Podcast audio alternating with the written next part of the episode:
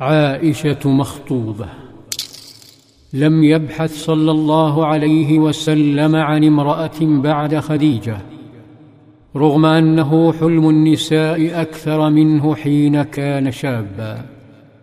كان مشغولا بالدعوة لكن امرأة مؤمنة كانت مشغولة به تغمره بأحاسيس الرحمة. كانت امرأة عظيمة. اسمها خولة بنت حكيم. تشعر بمعاناته بعد خديجة وحاجته إلى من تشاركه عناء الطريق المملوء بالاضطهاد والتنكيل.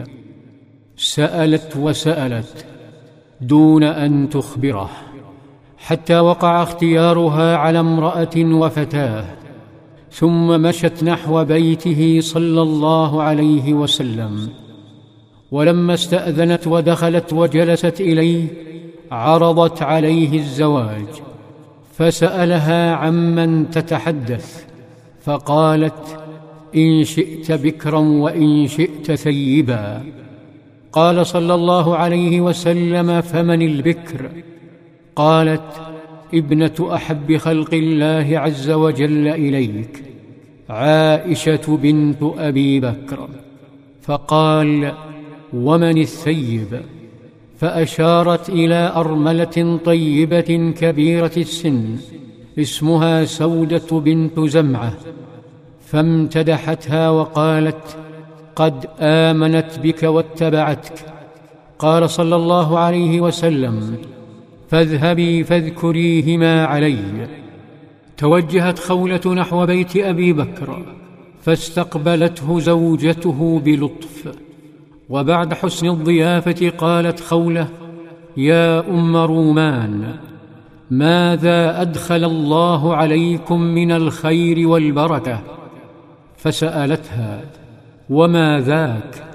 قالت أرسلني رسول الله صلى الله عليه وسلم أخطب عليه عائشة تحيرت أم رومان فالفتاة مخطوبة لشاب مشرك. هو ابن المطعم بن عدي لكن نبي الله لا يعدله أحد لذا لم تخبرها بشيء حتى لا تفقد أمل مصاهرة خير خلق الله بل استبقتها قائلة انتظري أبا بكر حتى يأتي مر الوقت.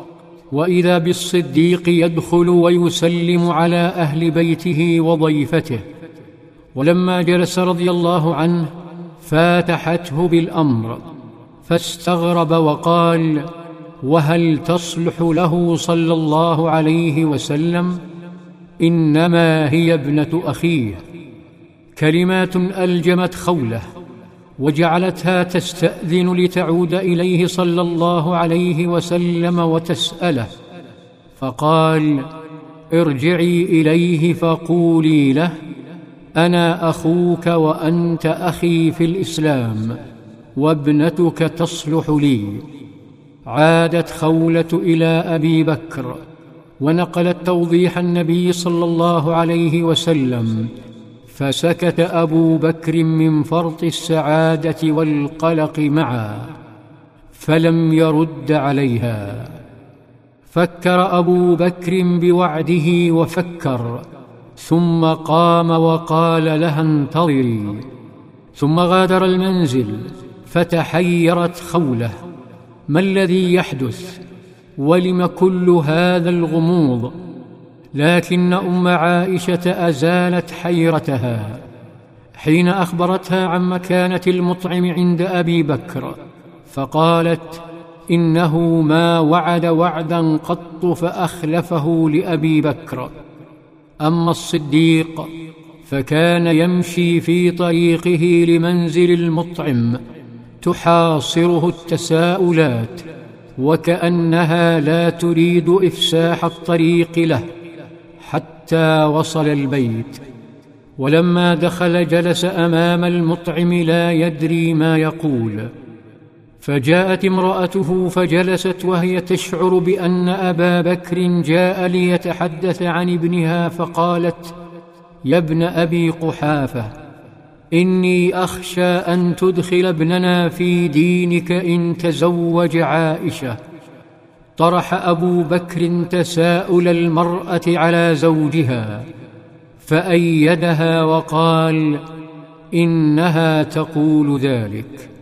وكأنه يقول الأمر بيدها ولا شيء بيدي. شعر رضي الله عنه بارتياح كبير فهو لم يخلف وعده للمطعم.